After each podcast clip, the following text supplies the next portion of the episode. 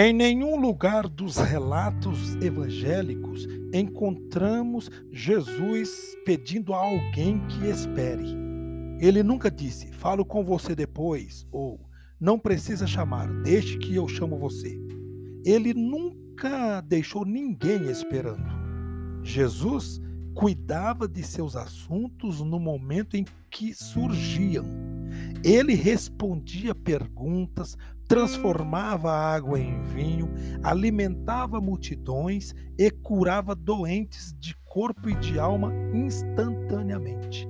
Nós, é claro, não temos a per percepção perfeita ou a força miraculosa de Jesus, mas devemos nos esforçar ao máximo para seguir seu exemplo. A falta de respostas de ação tem constantemente se tornado regra nos negócios. Parece que cada vez menos executivos retornam telefonemas ou respondem a correspondências com o um mínimo de celeridade. Esta situação apresenta uma ótima oportunidade para aqueles que seguem o exemplo de responsividade de Jesus.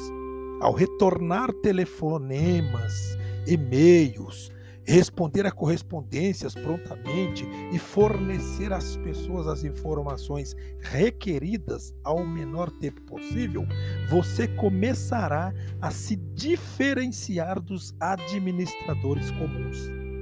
Mas mais uma vez, o exemplo de Jesus significa não apenas bom senso, mas também bons negócios.